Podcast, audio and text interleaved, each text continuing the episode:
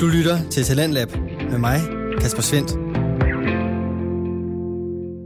Og aftenens Talentlab står stadig i eventyrets tegn, i hvert fald hvis man tager et kig på navnene på de to podcasts, som jeg kan præsentere for dig her til aften. Du kan nemlig lytte til et afsnit fra podcasten Eventyrmand med verden Alexander Valøre, og fra Eventyret starter her med Kasper Beltoft. I første time af aftens program, der kunne jeg afspille første del af aftens første podcast, Eventyrmand, hvor Alexander Valøre har inviteret markedsanarkisten Lars Andersen ind som gæst i podcasten.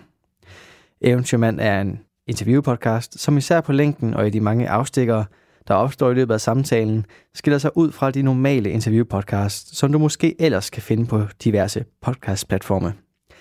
Og nu er det blevet tid til anden del af aftens podcastafsnit fra Eventyrmand med Alexander Valøre og gæsten Lars Andersen. Okay, så hvis vi bevæger os væk fra stoffer og hen imod øh, våben, det er noget, der har, du har været lidt med i medien for her på det sidste. Ja. Øhm, og øh, jeg synes, at øh, det var et meget interessant interview, der var på TV2, men jeg synes, det er endnu mere interessant. Øh, du har sådan en dybdegående øh, commentary, øh, hvor du har lagt et et minuts klip op på YouTube med et link hen til en eller anden øh, ja. anden... Øh, Daily Motion, ja. Daily, Daily Motion, øh, som, som, øh, hvor, hvor du kommenterer på det. Og øh, hvorfor, for dem, der ikke har set det, hvorfor skal våben ikke være ulovlige? Altså helt grundlæggende principielt set, og i den her debat, der har jeg ikke rigtig slået på det principielle i det, men helt grundlæggende principielt, fordi man selvfølgelig har lov til at eje noget, man kan forsvare sig selv med. Altså, jeg har ikke lov til at øh, overfalde dig, hvis, bare fordi du har en pistol. Mm. Altså, det er jo i virkeligheden det, som våbenloven giver staten lov til, det er at sige, hvis du, Alexander, har en øh, pistol, så må vi godt overfalde dig, uagtet du ikke gør nogen, noget skade med den her lille jernmaskine.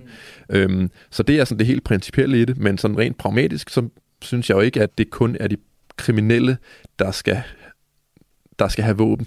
Og det er jo sådan, våbenloven fungerer i dag, fordi det er kun her og fru Danmark, som våbenloven virker på. Det er ikke bandemedlemmer, det er ikke alle de mennesker, vi i forvejen er bange for. Alle de mennesker, som vi gerne vil forhindre i at have våben med våbenloven, virker våbenloven ikke på. Mm. Øhm, så jeg synes ikke, at det er rimeligt, at at almindelige, lovlydige, fredelige mennesker i Danmark skal forhindres i at kunne forsvare sig selv.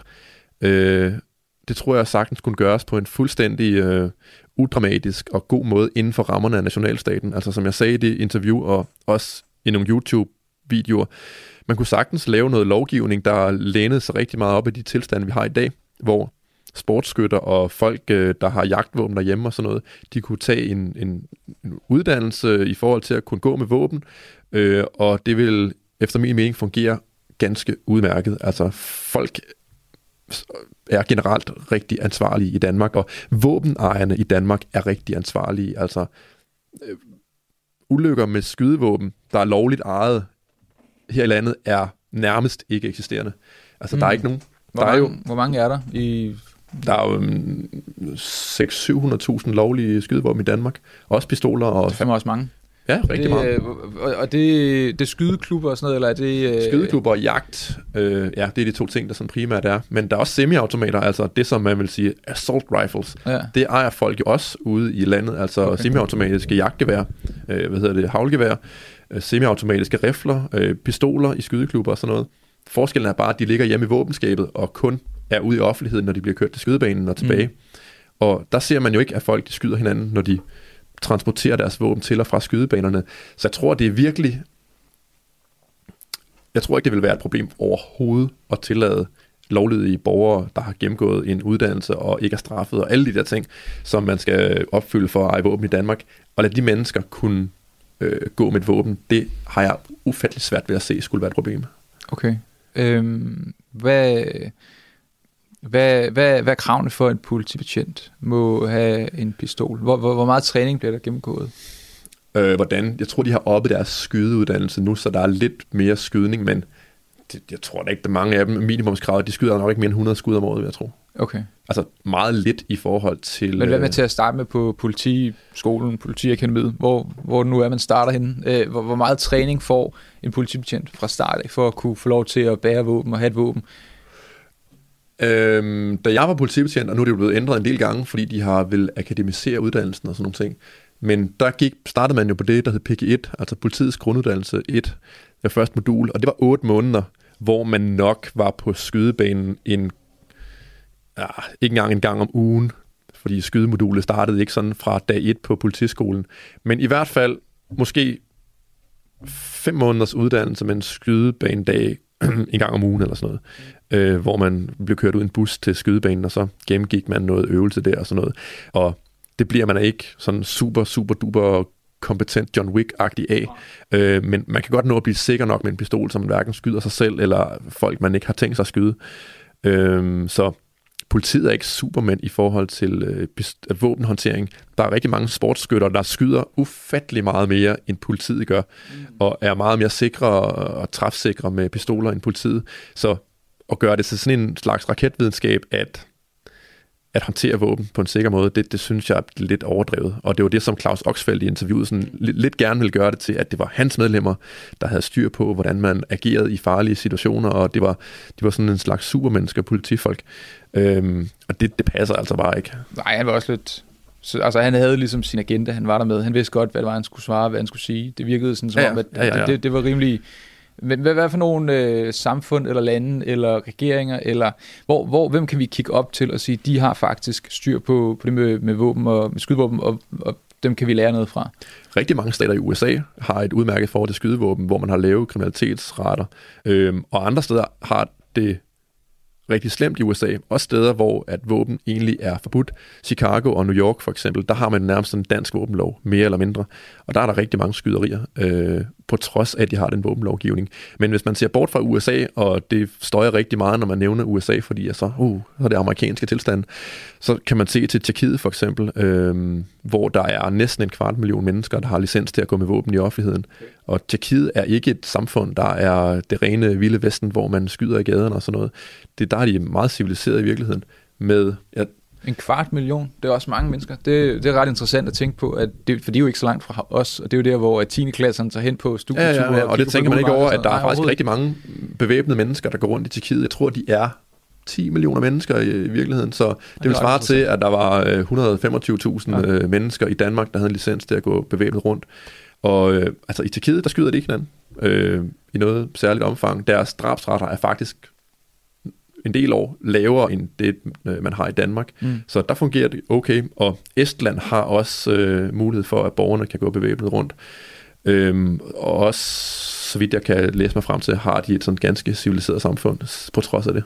Så øh, kan, kan du nævne en stat i USA, som der er noget, vi ville kunne se op til i Danmark? Noget, hvor at, at vi ikke er fuldstændig alt for langt fra hinanden i forhold til vestlige værdier og sund fornuft? Jeg tror sådan noget New Hampshire øh, op øh, nordpå er noget, der sådan øh, er ret dansk i virkeligheden, øh, hvor man også har øh, sådan noget constitutional carry, så vidt jeg lige husker, uden at du skal sætte mig op på lovgivningen. Men øh, det er et sted, der fungerer øh, øh, ganske udmærket i forhold til, til skydevåben og lovlige besiddelse af skydevåben.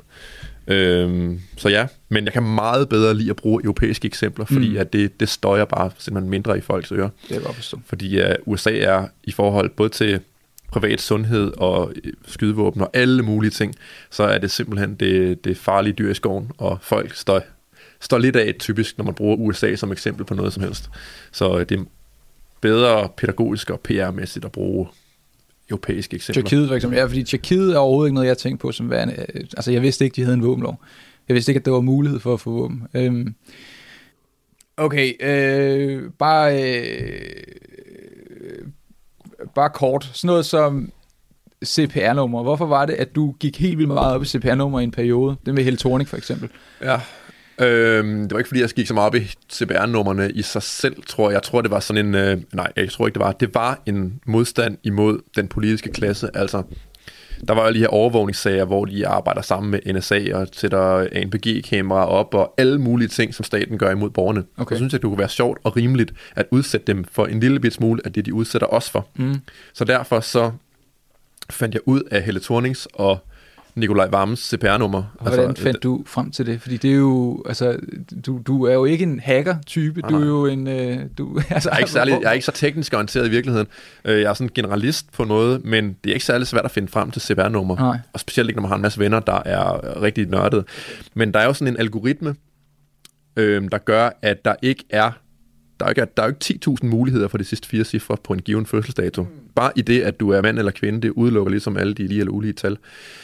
Øhm, men der er måske 200 muligheder, der passer til dit uh, CPR-nummer, så hvis man kan finde en portal, hvor du kan få et eller andet feedback i forhold til, om det er det rigtige eller forkerte CPR-nummer, mm. så er det egentlig bare at sidde og prøve, eller skrive et script, der gør det for dig. Mm. Og i det her tilfælde var det jo et script, der gjorde det for nogen, som jeg kender.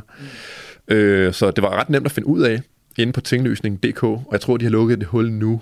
Okay. Øh, men jeg tror stadig, det, det popper lidt op om rundt omkring på mobiltelefonsider og sådan noget. Der er også adgang til CPR, der kan give dig et feedback på, om det er det rigtige eller forkerte CPR-nummer. Så det er i virkeligheden ikke særlig svært at finde sådan et nummer. Okay. Men jeg gjorde det for at udsætte magthaverne for lidt af det, de går og udsætter os andre for. Og der var selvfølgelig et rameskrig i forhold til at, øh, at offentliggøre de her sløje otte cifre. Det var et angreb på demokratiet simpelthen. Altså, det var forfærdeligt. Mm. Jeg tror, det var Margrethe Vestager, der sagde, at uh, det var et direkte angreb på demokratiet. Det er og en meget voldsom kommentar at give på, på det i hvert fald. Give på, at der er otte cifre, man kan finde ud af på en offentlig hjemmeside, uden at hacke den. Hvad, hvad, hvad, hvad, hvad kan man bruge hendes øh, CPR-nummer til, Helle Thorning? Var, var det så fordi, at så kunne folk gå ind og tage kviklån, eller de kunne gå ind og finde hendes uh, dåbsattest, eller hvad, hvad, hvor, hvad, hvad var problemet? Hvorfor er det, man ikke må vide hinandens CPR-nummer? Fordi at det er jo ikke ment som værende noget hemmeligt, det vil bare ment som værende et det er et brugernavn, der, der, der identificerer en person, men det er desværre blevet sådan, at det både er brugernavnet og passwordet i et nærmest, og det er meget, meget datateknisk og datasikkerhedsmæssigt ufatteligt dumt. Hmm. Øhm, så der, øh, i den tillidskultur, man har i Danmark, der har man jo bare, det er bare drevet derhen, hvor det at kende CPR-nummeret, det gør, at så må du jo nødvendigvis være dig. Så øhm, der er der i mange tilfælde, man godt kan optage lån og gøre alle mulige mærkelige ting, bare du har en persons CPR-nummer. Og det er en kultur, man skal væk fra, for det er simpelthen så idiotisk, at man kender fire cifre og en fødselsdato, og så kan man så kan man sælge folks huse, og man kan øh, mm. optage lån, og man kan få øh, abonnementsaftaler med mobiltelefonselskaber og sådan noget. Men det var nu ikke det, der var sådan helt min pointe det var, med det. Det, det var, var magtkritikken ja. i det, der var, der var min pointe. Okay. Og øh, det blev også anholdt for inde i Tivoli. Øh, jeg var i jeg var i øh, God Aften Danmark, eller var det Godmorgen Danmark, det kan jeg ikke huske. Det var i hvert fald inde der studie i Tivoli, inde i TV2-studie, hvor jeg var inde og tale om det her læk, hvor jeg havde lækket de to CPR-numre. Og efter jeg forlod studiet og kom ud på, øh, på gaden der uden for Tivoli, der stod politiet og ventede på mig så, og anholdt mig øh, til, til afhøring til den, okay. her, øh, til den her sag. Hvad, hvad, øh, har, du, har du været inde og sidde i fængsel for nogle af de ting, du har gjort? Nej, jeg har overnattet i øh, Vesterfængsels kvindeafdeling en enkelt nat, fordi jeg skulle fremstilles for skat dagen efter. Okay. Men jeg har ikke afsonet en fængselsdom. Jeg har kun fået betinget dom indtil videre. Okay. Ja, fordi der har jo været en del gange, hvor at, øh, der er blevet, at folk har henvendt sig til dig med, hvad var, der var en, hvor at du havde, ja, Kasken for eksempel, der, den jo med, at de bare sendte dig et brev med, at du var journalist, øh, eller sådan et eller andet, og, og så var den ikke gældende alligevel. Nej. Øh, er det sådan, det har været med mange af dine domme, at så er de enten bare forsvundet lidt ud, fordi at det har været lidt fjollet, eller hvordan... Jeg tror, altså i virkeligheden, så det, de ting, jeg har gjort, har jo ikke øh, haft meget lange straffe i strafferammerne, eller, eller øh, der har ikke været... Øh, det har ikke været almindeligt at give lange straf for de ting, jeg har gjort. Det har været små ting i virkeligheden. Okay. Lidt CPR-nummer, lidt sælge 20 cannabis-cigaretter på en hjemmeside. Ja, hvad med Morten Bødskov, tidligere justitsminister? Hvad var det, du taggede ham eller sådan et eller andet? Ja, ind, inde på hans åbne Facebook-side, der øh, lavede jeg sådan en kommentarfelt, hvor jeg, hvor jeg slog min, øh, min online cannabis-forretning op med de der 20 joints. Jeg kan godt bare lige at sige cannabis-cigaretter, fordi det afmystificerer det lidt. Øhm, men ja, jeg solgte det inde på hans side, og det, nu er det ved at være langt til siden, men det blev jeg også dømt for øh, at, at gøre. Men altså, det er jo i småtingsafdelingen, det hvor mange gram cannabis, det har været alt i alt, det er måske, det ved jeg ikke, 5 gram eller 10 gram eller sådan noget, sådan helt vildt nede i småtingsafdelingen. Så de ting, jeg har gjort, har ikke været forbundet med særlig store straffe. Mm. Øh, så jeg er da sådan sluppet for at være sidde overvist i spjældet for, for et eller andet vildt, fordi at det er sådan lidt i, i aktivistisk øje med, og jeg tror også, retten kan se, at øh, domsmænd, dommer kan se, at det her, det er sådan, okay, du er jo ikke sådan kriminel, kriminel, du er jo sådan lidt en mærkelig type, der sådan gør de her ting som sådan en slags statement, så det tror jeg måske kommer til at tælle i forhold til strafudmålingen. Mm. Men, det, jamen, men det, står, det slår mig stadigvæk som interessant, altså det sagde jeg også til at starte med, at, at du ryger jo ikke selv hash, men alligevel så er det en sag, du kæmper for. Øhm, ja, det, det, det, er, det er lidt, det er lidt øh, jeg er lidt uforstående over for, hvorfor du er så meget i integritet med, den, øh, med, med mange af de frihedssager, når det er noget, som i virkeligheden ikke er... Berører mig selv. Ja. Ja. Jamen, jeg, vil også, jeg tror, jeg vil have et meget mere behageligt liv, hvis jeg bare øh, holdt snuden i sporet og ikke, øh, ikke slog ud armene og sagde, at nu gør jeg det ene eller det andet ulovlige. Men altså, jeg tror bare, jeg får en vis tilfredsstillelse i at, øh, at gøre noget og tænke, jeg har, jeg kæmper den gode kamp, og, øh, og sådan er procesorienteret i forhold til det, og bare tænker, at det er en succes, bare jeg kæmper. Mm. Hvad, hvad var det, der gjorde, at du stoppede på et tidspunkt? Jeg kan huske, at øh, for mange år siden, Jeg tror, det var i 15 eller sådan noget. Ja, det var, ja, vi var i hvert fald, vi- du og jeg var venner på Facebook på det tidspunkt. Okay. Jeg havde øh, en Facebook-profil, som øh, long gone by now, men den, der var du og jeg øh, connected. Ja. Øhm, og, og der kan jeg huske, du lagde et opslag op på et tidspunkt, hvor du skrev noget med, at nu var det skulle lige ved at være nok, og du skulle være elektriker, tror jeg. Mm. Eller sådan et eller andet mm-hmm. i Mhm. den stil. Hvad gjorde du stoppede, og hvad gjorde du kom tilbage? Øh, det, der gjorde, at jeg stoppede, det var, at det var temmelig belastende for både mig selv og mine omgivelser, at øh, have politiet rendende mm. I forhold til alt muligt. De har jo besøgt mine forældre, og min ekskæreste er blevet renset efter mig, og min lillebror og hans kæreste, der har politiet været på besøg, og alle mulige steder, okay. hvor øh, de, de eftersøgte mig. Eftersøgt hvad? Altså, hvad, Øhm, mig, hvad, mig de, jeg var, de ville anholde mig. Men hvad kiggede de efter? Hvad, Bare mig. De, de kiggede efter at se, om de kunne finde mig, om jeg var inde i et kosteskab. Eller Nå, fordi du var, på, du, var, du var på flugt, eller hvad? Lars Jeg var på flugt. flugt. De vidste ikke, hvor jeg boede, øh, så de måtte jo øh, rundt til alle, de mente, jeg kunne have en, øh, en relation til, og se, om jeg skulle være der. Okay. Og, det- hvilket virker sådan lidt lykketræfsagtigt. Altså, er man lige hos sin bror en eller anden x dag, mm. altså. Er Øh, det, for de fandt dig i Tivoli på et tidspunkt? Det var, ja, ja, fordi de, de, ikke så mig i fjernsynet, og så vidste de, hvor de studie var, så tænkte jeg, nu, nu slår vi til. nu slår vi til. Hold kæft, mand. Nå, okay, men, men, så, men, men så, så det blev for meget for omgivelserne, og det var, så trak du stikket på det i fem... Ja, det var ikke min omgivelser, der sagde, jeg skulle stoppe. Det var fordi, jeg, jeg var træt af at leve et liv, der sådan var sådan lidt Ja. besværligt og, øh, og konfrontatorisk. Øhm, og så startede jeg som elektrikerlærling, sådan noget helt øh, andet. Og mit, mit take på det var jo, at hvis man kan et håndværk, så kan man arbejde sort. Mm. Øhm, og så jeg kom halvt igennem uddannelsen, sådan cirka, hos en rigtig, rigtig god øh, elmester i København, der vi var glade for hinanden, og han sagde, at jeg kunne komme tilbage, hvis, øh, hvis alt andet kiksede. Mm. Øhm, men der, der stoppede jeg så efter altså, første hovedforløb eller øh, sådan noget, fordi jeg, jeg heller vil igen lave noget, der havde med sådan noget medieaktivisme, bitcoins, sådan noget at gøre.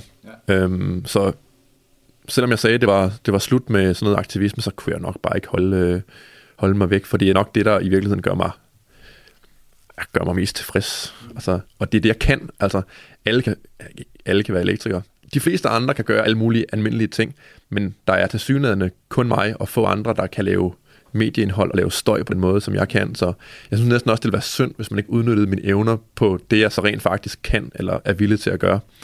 Øh, for jeg synes, der er et hul i markedet, om man så må sige, i forhold til de kæmpe ting. Hul. Men det er også, du skaber kontrast. Altså, øh, jeg vil sige, jeg er meget enig med mange ting, men jeg er lige så uenig med lige så mange ting, tror jeg. Øh, men jeg synes, det er pisse vigtigt, at din stemme er der, og at du skaber den kontrast i, øh, i debatten, og at, at du ligesom træder til. Så, så jeg, jeg, er jo, jeg er jo meget glad for, at du dukkede op igen. Var det så øh, Pebersprayen, der var det første? Jeg tror, den første Da du kom film tilbage? på min YouTube-kanal efter det der... Øh, nej, jeg har lavet noget efter... Det er kun min YouTube-ting, det her. Der, der er sådan noget forskellige tempi i det her, men den første ting på YouTube, jeg rigtig begyndte at lave, det var sådan en anmeldelse af pebersprays. Altså simpelthen, hvor jeg sådan produktanmelder nogle pebersprays, jeg har købt, og klipper det sammen i sådan et videoredigeringsprogram, jeg har fundet. Og ikke, at jeg er blevet særlig meget bedre til at klippe video sammen, men det kræver åbenbart ikke så meget, før folk de gider at se en. Men jeg så tog det ligesom fart der, og så tænker jeg, nå, hvis der er folk, der gider at se det her, så vil jeg nok også se nogle andre ting. Og så begyndte jeg at lave nogle af de guides, jeg før har lavet på skrift, altså sådan øh, i forhold til, hvad skal du gøre, hvis du bliver visiteret af politiet. Øh, så tænker jeg bare, så laver jeg bare sådan en til en version øh, på det øh, i videoformat. Mm. Og så hvis de virker på skrift, så virker det vel for også på video. Og det gjorde det også. Der er masser, øh, der har set det. Jeg tror, det har der er knap 200.000 views, og det i dan- under danske forhold er det sådan okay. Det er sindssygt godt. Ja, det var noget, der sådan øh, kunne altså, resonere ved folk, fordi der er rigtig mange, der interesserer sig for sådan mm. nogle emner i forhold til, hvad deres rettigheder er over for politiet og sådan noget.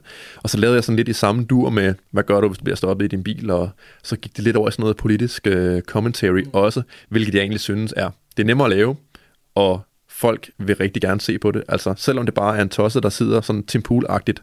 Du kender også godt Tim Pool, ikke? Mm.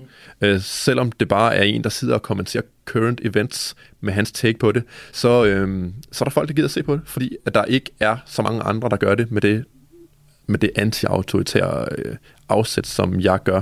Mm. Så øh, det overraskede mig faktisk lidt, at man kunne have så meget succes ved så få ressourcer. Øh, altså overraskede mig meget positivt. Men du var jo også lidt et navn i forvejen, kan man sige. Der jo. var jo mange, der havde fulgt dig, og, øh, men, men det, der, det, der slår mig, er, at det ser ud som om, når jeg, jeg har set nogle af dine øh, live Q&A's, øh, ja, jeg har set alle tre, alle tre ja. øh, ude, i, øh, ude den der kommentarboks, der dukker op, hvor folk de stiller spørgsmål. Det ligner, det er meget unge mænd, der, ja. der spørger. Så det er jo, du får ret mange spørgsmål om sådan noget, må min lærer tage min telefon i folkeskolen? Eller, øh, du ved, øh, hvad, hvad, hvad må, politi- må jeg køre væk fra politiet på, på min knallert? På min scooter. På min scooter. Ja. Øh, og det er jo, går ud fra unge mennesker, der går i folkeskole eller har, ja. har scooter. Ja. Øhm, og det var jo ikke nogen, der fandtes dengang, at du øh, var licens Lars. De var jo måske fem år, eller to år. Altså, de... Ja, det er sådan et helt nyt publikum ja. af, af unge, øh, unge mænd, der synes, at den slags indhold er sjovt eller spændende. Og det er også mange af dem, der, øh, som Rasmus Paludan faktisk mm. taler til, der er sådan et, øh, ja, et tomrum for, hvad fanden unge mænd de skal mene om ting. Og øh, ja, det er meget interessant egentlig at se, at, øh, at der er så mange, der graviterer imod, imod et eller andet. Øh, der sådan vil finde et eller andet politisk holdepunkt, eller sådan et filosofisk holdepunkt. Mm. Øh. Ja, og at, ja, at man har lidt mere substans i sine tanker, at man ikke bare følger det, der foregår i medierne, men man faktisk også øh, bliver motiveret til at tænke selv. Øhm. Ja, det øh, kan jeg godt lide at tro, at folk gerne vil, altså tænke selv. Og så er det sådan lidt modsætningsfyldt, at man måske opsøger folk, der egentlig tænker lidt for en, men man skal jo have sin input et eller andet sted fra, det skal vi alle sammen. Så øh, det, øh, det er i hvert fald noget, folk kan lide, og det er noget, jeg gerne vil forsyne folk med, hvis, øh, hvis jeg kan. Hvad står fremtiden på for Lars Krav Andersen? Øh, jeg tror bare, det er for det mere medieindhold af det, jeg laver nu. Øh, sådan en politisk kommentar. Jeg tænker, vi skal runde af. Nu øh, har vi været i gang i en god, øh, en god chat tid. Hvor, til dem, som øh, har lyttet med, som måske ikke kender dig i forvejen, hvor kan man finde dig hen? Primært øh, på YouTube. Bare søg på Lars Andersen, og så tryk på ham, der ikke er bueskytte. Ja. Så kan man finde mig.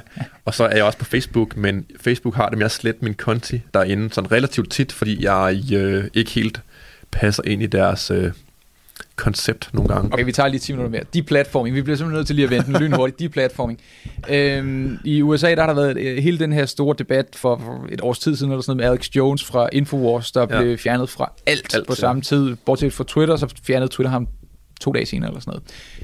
Er det noget, vi er på vej ind i nu her med shadow banning, med, øh, med deplatforming, med øh, demonetization? Er det her et tegn på, at vi er på vej hen imod en eller anden form for censureret medie, at man ikke længere har det frie ord på for eksempel I hvert fald ikke på kommersielle platform, tror jeg. Det, man ser i USA, der sker, det tror jeg også kommer til at ske andre steder, og det sker jo andre steder med, tag øh, Tommy Robinson i England for eksempel, om man er enig med ham eller ej, det er en ting, men i hvert fald er han blevet udsat for nogenlunde samme deplatforming, mm. både i forhold til sociale medier, men også i forhold til de donationsmuligheder, han på et tidspunkt havde. Øh, er det Patreon og PayPal, der har smidt ham af? Han har i hvert fald haft nogle problemer med at oprette ting, man kunne donere til ham. Patreon er smidt rimelig mange af. Øhm, ja, og med, Mastercard har Mastercard, ja. været inde og, og, og også ikke ville samarbejde med ret mange folk. Ja, øhm, så de har helt klart en, også en politisk agenda, og det synes jeg ikke nødvendigvis er dårligt. Det er bare skidt, at der ikke er så mange andre steder at gå hen i forhold til de, øh, de folk. Men jeg tror, at vi kommer til at se noget mere deplatforming. Øhm, har også set det i forhold til Rasmus Paludan. Han er jo blevet sådan... Øh, jeg kan ikke rigtig huske, hvordan han blev smidt af noget platform også. Var det YouTube, han blev smidt af? Nej, det ved jeg ikke, om det var. Eller er det bare lidt mere shadowbanning? Det tror jeg måske, det er. Han, han har ikke rigtig op Han har ikke helt de samme views, som han engang havde på, øh, på YouTube. Og jeg tror, at de har gjort noget ved algoritmen, der gør, at han ikke er eksponeret på samme måde, som, som han var før. Mm. Så øh, det er jo klart, hvis man er en stor tech-platform, og man har en eller anden politisk agenda, så um, har man en tendens til at vil undertrykke mennesker, der har en helt anden politisk agenda. Mm. Øh, så jeg tror, vi kommer til at se mere af det, inden at de der de facto markedsmonopoler bliver brudt med tech-platformene. Men lige nu, så lever vi jo i sådan en verden, hvor at alt tech, vi bruger online, det er nærmest er styret fra Silicon Valley. Altså det er mm. Twitter, Facebook, YouTube, øh, Patreon, øh, alle de der tech-selskaber, der sidder på rigtig meget magt i forhold til, hvad de vil, vil have på deres platform. Mm. Og det kunne være fedt, hvis der var en modpol til det. som folk med andre politiske observanser eller kontroversielle politiske meninger, de kunne hoppe over på. Og det findes ikke sådan. Det findes rent teknisk, men der er sgu ikke nogen på de platforme i dag. Altså, Nej. hvis du går på MeWe eller sådan noget, så kan du sidde og snakke til fem folk. Altså, det, mm. det kommer der ikke rigtig så meget ud af. Er løsningen så, ligesom du gør nu med videoer, som ikke må være på YouTube, så lægger du en lille øh, instruktion op, smækker det op på en anden platform. Er det den løsning? Der det er i hvert fald den løsning, jeg har fundet nu, fordi øh, jeg kunne jo ikke poste den pågældende video på grund af copyright strikes fra TV2 mm. på YouTube. De har sådan en automatisk algoritme, der bare siger, inden man overhovedet trykker upload ja. på den færdige video, siger de bare, at det her det går ikke. Det, det er TV2's indhold, det må du mm. bruge. Selvom man selv sidder er med i indholdet og kommenterer på det. Men, men, det er jo noget andet end for eksempel Rasmus Paludan. Det er noget andet, ja. Det er jo ikke en, det er copyright, det er ikke sådan deplatforming ja. som sådan. Men der er selvfølgelig, altså, hvis der er et marked for, at man kommer ud med visse politiske holdninger, så skal man nok finde et eller andet outlet til det. Det er jeg ikke i tvivl om, men det er bare ret besværligt nu. Mm.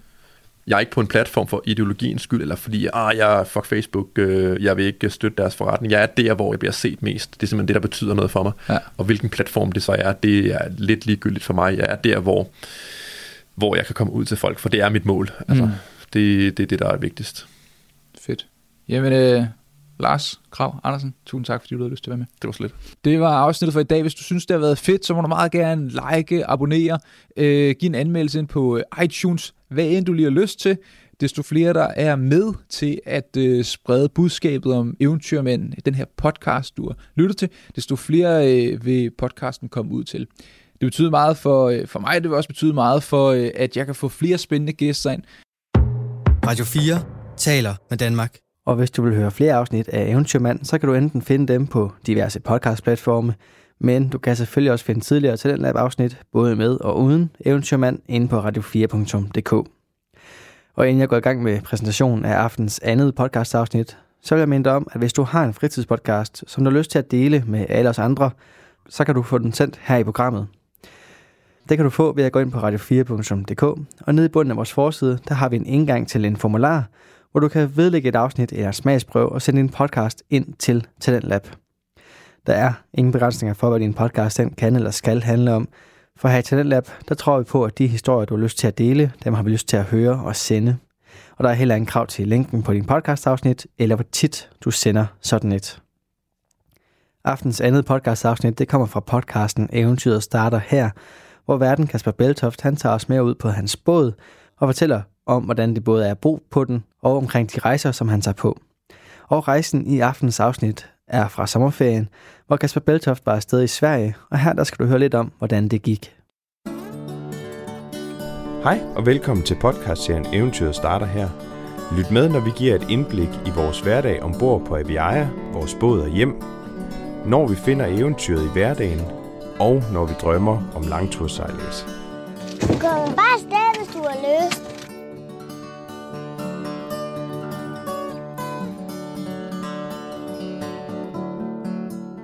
Så er det en uge siden, at vi forlod Nykøbing. Jeg sidder i cockpittet syd for Lysekil, ud for Grundsund, og vi er fortøjet op af en klippe. Jeg tænkte, at jeg lige ville lave et lille resume og en lille refleksion på, på den uge, vi har været afsted. Vi startede, øh, som sagt, i torsdags i Nykøbing, og sejlede derfra til Kalvehave, lå for anker ud for Kalvehave, og sejlede så ind til Kalvehave næste morgen og fik vilder med ombord. Fik tanket diesel, og derfor satte vi kursen direkte mod det sydlige, den sydlige svenske skærgård syd for Göteborg. Og øh, efter cirka 24 timer, så ramte vi øh, vores ankerplads der, og lå der resten af dagen. Det var så, ja, hvad kan det være, fredag morgen, og lå der til lørdag morgen. Ja, hyggelig vi, og, øh, og sejlede så videre op mod Marstrand, og fandt en, et, et ankringsområde lige ud for byen, øh, der var markeret på søkortet, og smed ankeret der på 9 meter vand. Og lå også rigtig godt der. Vi havde godt vejr de første dage. Det var der, der stadig var hedebølge øh, og, og, og 28-30 grader. Super lækkert. Derfra satte vi kursen videre op mod Lysekil og fandt en øh, rigtig fin beskyttet bugt inde i Lysekilfjorden.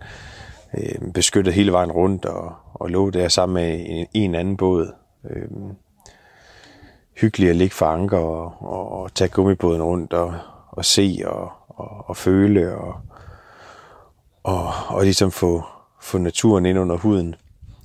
Vi, øh, vi har selvfølgelig fisket hele vejen, og, og, og indtil da ikke haft en, nogen større fiskelykke. Med de ord vil jeg gerne byde jer alle sammen velkommen til andet afsnit af podcastserien. Vi øh, er stadigvæk midt i sommerferien, og øh, I får i det her afsnit lov til at høre, hvordan resten af sommerferien gik.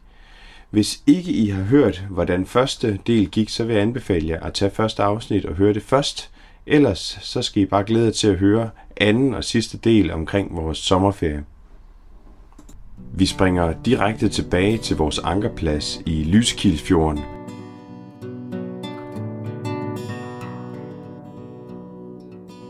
Men efter vi havde ligget der et døgns tid, så kunne vi se på vejrudsigten, at de lovede 10-12 meter per sekund, og vi var efterhånden også ved at være lav på vores, på vores vand.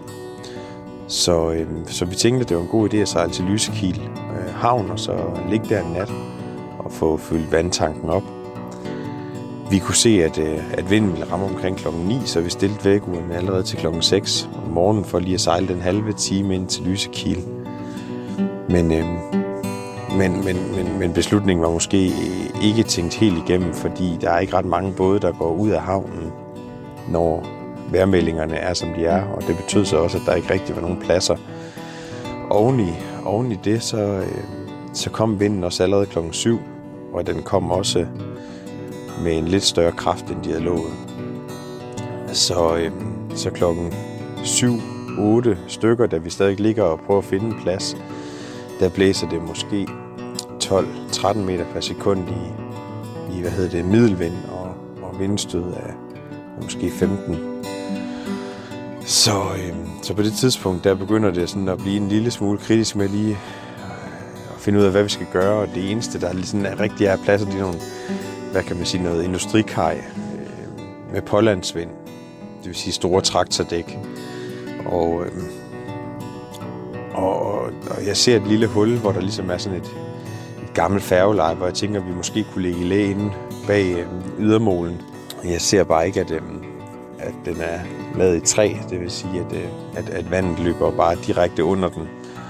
Og da vi først er kommet ind, og vinden øges til de her 15-16 meter per sekund i middelvind, direkte ind på, på kajen, øh, hvor vi ligger, øh, så, så, så er det umuligt at komme ud igen. Vi kan ikke vende ind i det lille bassin, og, og, og vindstødene rammer også 20 meter per sekund, så øh, og bølgerne er måske en meter høje, så vi ligger bare og bliver kastet op af, af kajen derinde. Og det, ja, det er faktisk ikke særlig fedt. Øhm, man bliver dårlig af at være i båden, og, og, og det handler egentlig bare om at få tiden til at gå. Øh, ifølge vejrudsigterne, så, så skal der gå en 12 timer, før det bliver godt igen, så i 12 timer, der næsten i 12 timer træk, sidder jeg nærmest bare og venter på, at, øh, at, at noget skal gå i stykker, og, og, og, og ja, at, at tiden den ligesom går, og vi kan få ro på igen. Man kan roligt sige, at beslutningen om at sejle til Lysekil var øh, rigtig dårlig, og man kan også roligt sige, at det nok var vores dårligste dag på vores sommerferie. Øhm, vi slipper sådan rimeligvis fra det. Øh, der er en del sorte mærker på siden af båden, som, som er gået af efter en lille vask, og det sidste må så blive poleret væk. Og så er der et lille stykke af lønningslisten, som er knækket af et stykke tigtræ, som forhåbentlig kan limes tilbage på, kan limes på igen. Ikke? Så øhm, udover at det var en dårlig dag, og det var et dårligt sted at ligge, og det var en dårlig beslutning at tage, så, så blev man det klogere, og, og vi slap sådan set mere eller mindre med skrækken. Øh, der var hverken strøm eller vand, øh, der hvor vi lå, så det var heller ikke muligt at få det på. Men dagen efter, der, øh, der er vinden løjet og, og ned til en 6 meter per sekund, og vi kan komme ud og lægge os over på en anden bro og få fyldt vandtanken op, og så sejler vi ellers ud. Vi sejler sydpå, ned mod Grundsund, og, øh, og finder så en, en ledig bøje dernede. Øh, men øh, ret som vi har fået sat alt maden på bordet og fået smurt os nogle mad, så kommer der en, en svensk båd og, og, og kræver bøjen, og sikkert med, med fuld ret, fordi det er en bøje udlagt af den svenske krydserklub. men man bliver sådan lidt, lidt irriteret, når, når den nu er, var ledig, og man, man, man havde lagt sig der, man havde fundet en plads. Fordi det, der jo sker, med, mens vi ligger der, det er jo, at alle andre pladser, de bliver optaget af, af andre både, indtil han så ligesom finder ud af, at det nemmeste nok bare er at smide os væk. Så øh, godt frustreret. Ja, som I kan høre, så er Skærgården ikke uden telefonsignal. Selv deroppe ringer mobiltelefonen, og, øh, og det fik jeg tilfældigvis med på, på en optagelse. Jeg synes, det sætter det hele lidt i perspektiv, at, at selvom man føler, man er ude i ingenting, og man bare er sig selv ude ved en eller anden lille klippe, jamen så er man ikke længere væk, end at, øh, at telefonen stadigvæk ringer. En, øh, en sådan sjov kontrast til det, man sådan er i på sådan en sommerferie, som vi var på. Nej, vi blev i hvert fald smidt væk fra, fra bøjen der, og så, øh, så brugte vi halvanden time på at finde et nyt sted, og umiddelbart så det ud som om, at alle de gode pladser var optaget af andre både. Øh, vi prøvede at smide ankeret i en bugt, men der er simpelthen dybt heroppe øh, på, vi prøvede at smide det på 10 meter vand, men vi kunne ikke få fat og få det til at holde, så vi, vi var på nippet til at give op og, og, og sejle sydpå for at finde en eller anden havn, men, øh, men så så vi en båd, der lå en langskibs med en lille klippe, og, øh, og sejlede ind og spurgte, om ikke øh, der var vand nok foran dem, og det mente de nok, der var, og så fik vi lagt os til der, og der ligger vi sådan set endnu. Vi ja, går, ja, dagen går på held, og det er jo så vores anden overnatning her. Det var så heldigt, at den anden båd havde en, øh, en lille pige med på vildagsalder, så de kunne lege både i, i går, onsdag og i dag. Og, øh, og det har været rigtig hyggeligt. Vi har i, i dag taget gummibåden to sømil ind til Grundsund og fået aftensmad. Og vi har fanget rejer her og lavet en, kogt dem og pillet dem og fået en rejemad. Og vi har fået øh, fanget krabber og det, det fundet blåbær eller brumbær. Og på alle måder så er det bare sådan et idyllisk sted, hvor der er ro på, og, og vi har tid til at til bare at, at være her. Det er sådan set rigtig hyggeligt, og jeg har slet ikke lyst til at skulle herfra igen, fordi fordi der ligesom er den her ro, der sådan falder over os, når vi er her. Har tid til, at vi kan gøre det, vi vil, og der er tid til, at vi kan slappe af, og, og der er også mulighed for at komme ind og mærke bylivet. Så, øhm, så indtil videre hygger vi os her, og så må vi se, hvor turen går hen i uge 2.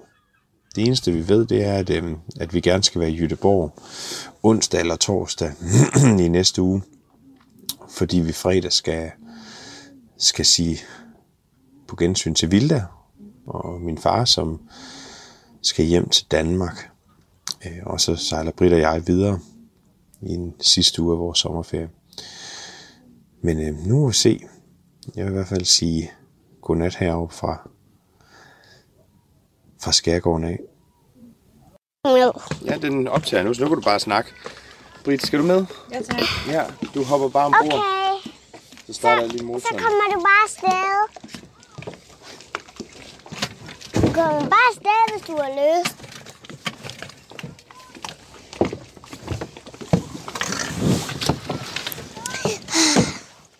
Se.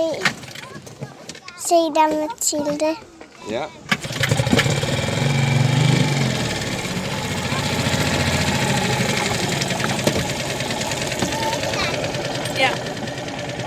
Du, du roste. Så kan du lige vinke til hende.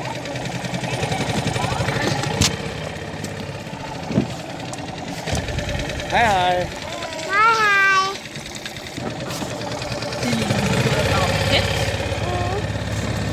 De står lige der. Ja. Men jeg tror nok, det er, fordi hun skal tegne der. På ferien. Ja. Dejligt. Det er om vi ikke skulle på en dejlig tur. Du vil om der ikke lige en skattekiste der. Der er en skattekiste derovre. Der. En sørøverskat, eller hvad tror du? Hvad? Tror du, det er en sørøverskat? Ja.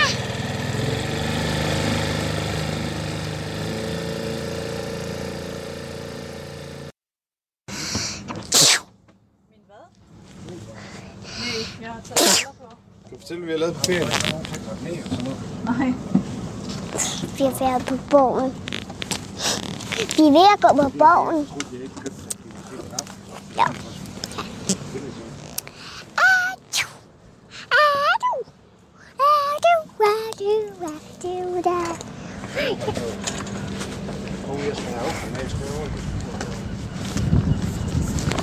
Men hvad har vi lavet på ferien?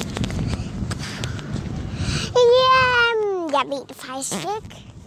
Du kan ikke huske, hvad vi har lavet? Nej, jeg kan faktisk heller ikke huske, hvad vi har lavet. Men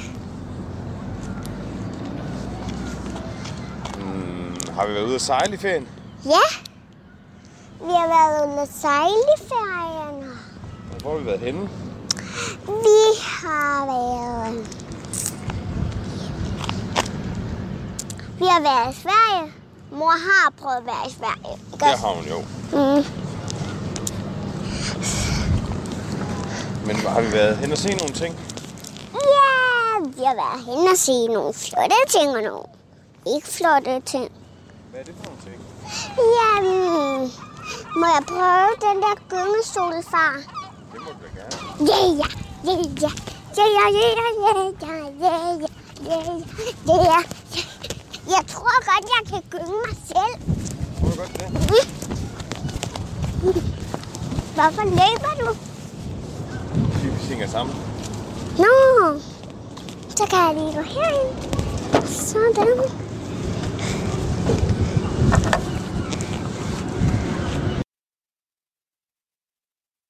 Øhm, vi så dinosaurer, men de var ikke levende. Nogen troede, vi var levende, fordi de bevægede sig jo. Ja. Så nogen troede, vi var levende. Hvad? Øhm, der var... Der var... De der... De der... De der fisk... Øhm, de der med... De der... Som der er hvide streger og øhm, orange streger. Det er faktisk en klovnefisk. Så vi sådan en? Mm, så, så en så vi. Okay. Ja. Så en fisk. Så... Hvad med, var der nogle andre dyr der? Ja, der var for eksempel... Der var for eksempel nogle frøer, Ja, det var der. og så var der vand. Jeg turde ikke at mærke det. Jeg var bange for, at der var frøer dernede, som der kom ned også. Var det noget med, at man også kunne prøve ligesom at være i rummet? Ja, vi, vi kunne prøve at være i rummet. Så prøvede du at sidde på et, sådan et uh, rum, rummandstoilet, ikke også? Ja. Var det Det- sjovt? Jeg vil snart gerne derhen igen, fordi at det der rumtoilet, det prøver du sgu da ikke. Hov, hov, kan du tale pænt? Hvad gjorde det ikke? Det prøvede ikke. Det gjorde det ikke. Dagene i skærgården, de flyver afsted. Vi hygger os, og vi har tid til at være sammen, og vi har tid til at nyde vores ferie. Men øh, i løbet af uge to sætter vi kursen ned sydpå mod Jødeborg. Vi ligger til i udkanten af Jødeborg, og derfra er der fast forbindelse med sporvogn ind til Jødeborg. Det er øh, et hyggeligt sted. Jeg tror, havnen hedder Langedrag eller noget i den stil. Det er sådan, at der har de sådan et havnekontor, der øh, nærmest er et øh, fyrtårn. Og jeg husker det også fra sidste gang, jeg var der, at, øh, at det er sådan lidt sjovt at gå op ad trappen i, i det her lille fyrtårn, for så at komme op og blive mødt af en, øh, af en havnefod, eller en, i hvert fald en, en medarbejder fra havnen, hvor man så kan få lov til at betale sine havnepenge. Det er lidt af en oplevelse også for børn at komme derop. Desværre så er det åbenbart blevet lavet om. Altså, han sidder stadig i fyrtårnet, men, øh, men da vi sagde, at vi godt kunne tænke os at købe en plads, så blev vi bare henvist til automaten. Det, det er lidt ærgerligt, når han alligevel er der, øh, og at man ikke kan få den del af charmen med og få lov til at gå op i, i den her hyggelige bygning og, og købe øh, ens overnatning. Men, øh, men det var ikke kun det, der var godt ved, ved havnen der uden for Jødeborg. Det var også, at vi kunne tage sporvognen ind, som sagt. Og det gjorde vi. Vi var inde og kigge på kjoler i kjolebutikker. Vi var inde og spise rigtig fastfood igen, og vi var også på Universum eller Universarium. Et, øh, et, et, et sjovt sted, en blanding af et eksperimentarium og et dinosaurmuseum og et akvarium. En kæmpe oplevelse for børn, som jeg kun kan anbefale.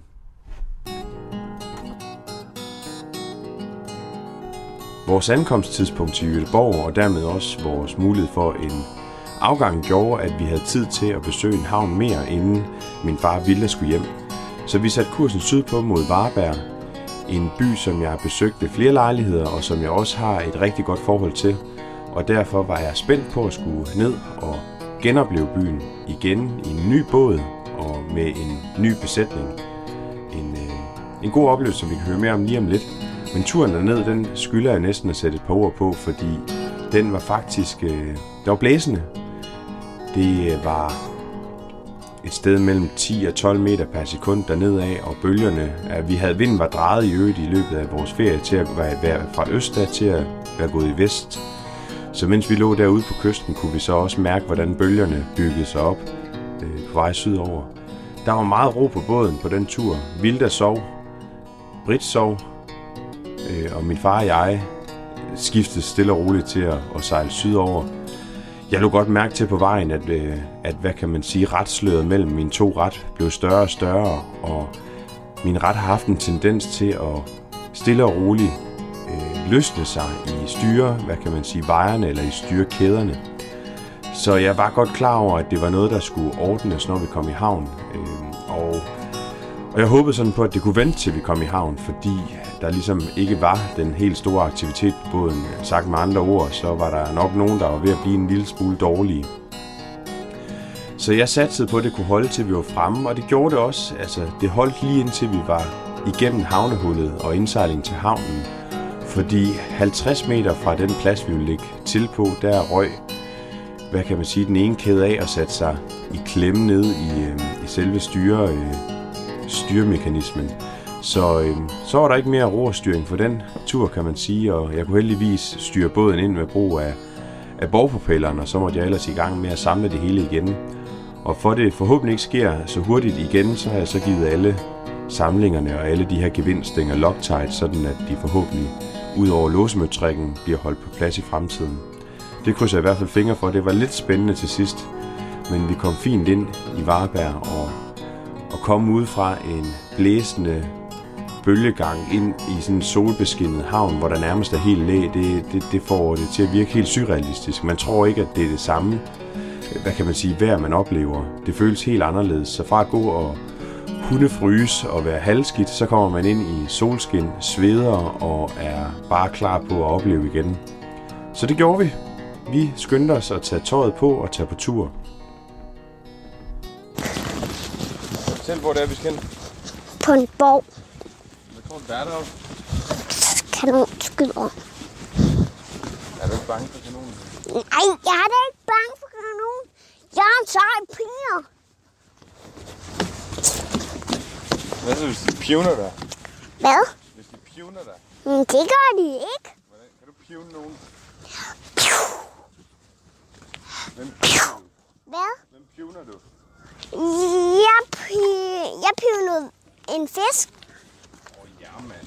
Eller jeg pivnede faktisk vandet. Ah.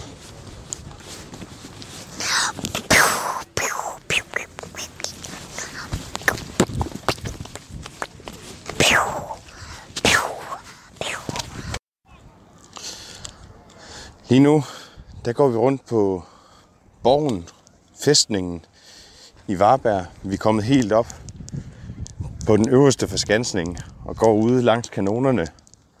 Kan se ind over byen og ud over havet, over i industrihavnen. Det er faktisk et, øh, det er faktisk et øh, ret flot syn, men der møder en heroppe fra. Og så har de været dygtige til at bruge miljøet her til at, øh, til at gøre det levende. I voldgraven der er der en kabelpark, hvor man kan stå på vandski eller wakeboard. Nede i den ydre fæstning, der er der bed and breakfast og restauranter og private boliger. Og inde i den sådan inderste, hvad kan man sige, den indre, indre fæstning, eller hvad man nu end kan kalde det der, er der museum. Og, øhm, og der er ligesom åbent på den måde, at man kan gå rundt igennem det hele. Og det, det skaber sådan en, en levende fornemmelse, når man går her. Folk fra museet har nogle, øh, nogle små lystspil, der udspiller sig rundt omkring med udklædninger og så videre. Og for en gang skyld skulle jeg til at sige, så er vejret godt. Blæser lidt, men øh, solen skinner. Det har den gjort sådan i periode de sidste par dage. Jeg er afløst af et tordenvejr og en tordenby. Så det har været sådan lidt on and off. Hvad siger du til den i går, Britt? Dagen i går, den var ekstremt blæsende. Gamle dønninger, som øh, virkelig fik øh, skovlen under mig. Ja, det vil sige, den fik i hvert fald øh, begyndelsen af skovlen under dig. Det er rigtigt. Du, øh, vi sejlede fra, hvor sejlede vi fra? Vi sejlede op fra Jødeborg, Ja. ned til Varberg. En tur på cirka 6 timer. Og øh, hvad brugte du de 6 timer på, Britt? Jeg brugte dem på at ligge ned og enten have lukket øjnene, eller når jeg skulle kigge, så var det ud i horisonten for at prøve på at finde et punkt, sådan så jeg forhåbentlig kunne holde de ting, jeg nu engang havde i maven, i maven. Ja, så Britt, hun var ikke til meget i går. Det var Vilda faktisk heller ikke det første gang, øh, jeg har oplevet det. Vilda, hun var, hun var sløv. Hun, øh, ja, vi sejlede tidligt om morgenen, og, og hun var sådan set bare, hun sov det meste af tiden, og, og var måske også lidt dårlig. Hun siger, at, at der kom lidt vand ud af munden. Sagde du ikke det, Vilda? At der kom lidt vand ud af munden i går, da vi sejlede. Hvorfor var det, der kom vand ud af munden, tror du? Det var fordi, at jeg ikke kunne lige at se vandet op på taget. Ja, kunne det være fordi, der var lidt bølger også? Mm, Kunne du godt det? Mm. Men du har det godt igen, ikke også? Pyt med det, siger man bare.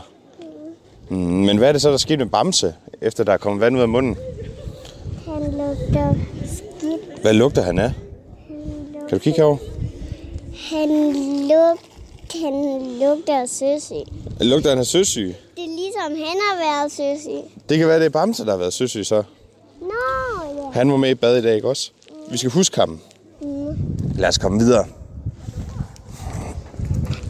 Ja, derfra blev Vilda og min far sendt med toget hjem til København.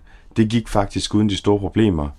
Togstationen ligger et stenkast fra havnen af, og det var nemt at få den sendt afsted med lyntoget til Københavns Hovedbanegård. Men øh, det blev også lidt af en lyn hjemtur for Britt og jeg, fordi vejrudsigterne var egentlig ikke så gode, som man kunne have håbet på i den sidste del af vores sommerferie. Så derfor satte vi kursen direkte fra Varberg til Kastrup Havn, hvor vi havde en enkelt eller to overnatninger. Vi nåede lige ind og se det københavnske natteliv, og det var også en, en oplevelse værd, når man sådan har begivet sig rundt i det, i det faldstringske et godt stykke tid. Der er mange barer, der er mange restauranter, og der er selvfølgelig meget at se på, det ved dem, der nogle gange har prøvet det. Men ja, som vejrudsigterne de tegnede sig, så satte vi faktisk bare kursen direkte fra Kastrup Havn ned til Kalvehave. Det var øh, i stik modvind med høje bølger og ellers bare ja, en hel dag for motor, hvor man bare lå og kæmpede med at komme derned. Det virkede nærmest totalt uoverskueligt at skulle hjem øh, hen over Køge Bugt, som jo bare kan være usandsynlig, ubarmhjertig og, og kedelig og lang og på alle måder bare en lille smule trist. Men når man så først kommer ind i bøgestrømmen igen, og bølgerne begynder at lægge sig, og man ligesom kan se solen stråler tit frem bag skyerne igen. Vi smed ankeret lige ved siden, altså lige uden for Kalvehave Havn igen, og tog gummibåden ind og fik handlet lidt og skiftet en gasflaske. Jamen, når så man, man oplever det, så, så, så er det hele glemt. Hele turen over Køge Bugt virker som noget, et, et knips med fingrene, og, og det eneste, man kan tænke over, det er, hvor heldig man er igen over bare at være et sted, hvor der er fyldt med, med flotte farver og flotte omgivelser, og, og så ro. Så, øh, så selvom at det var en hård tur over Køge Bugt, så var det det hele værd. Fra Kalvehave gik turen direkte hjem til Nykøbing, og igennem Guldborgsundbroen, som jo på en eller anden måde så markerer, at vi er tilbage igen i vante omgivelser og i kendte farvande. Og, øh, og derfra kunne vi jo stille og roligt glide ind på vores plads og sætte os til rette, fordi få dage efter vi kom retur, så startede den store kapsalas væk, vi siger, hernede fra Nykøbing Falster af. Det var sådan set meget heldigt, at vi kortede turen lidt af, fordi så fik vi muligheden for at opleve den her kæmpe begivenhed og, og også den her udfordrende sejlads på nærmeste hånd. Men det rundede ligesom vores sommerferie af her, og øh, på den måde kan man sige, at vi fik lige knap tre ugers rigtig god sommerferie i det svenske. Et sted, som jeg er sikker på, at vi kommer til at besøge igen ved en senere lejlighed. Der er et eller andet specielt over det landskab og det farvand. Radio 4 taler med Danmark.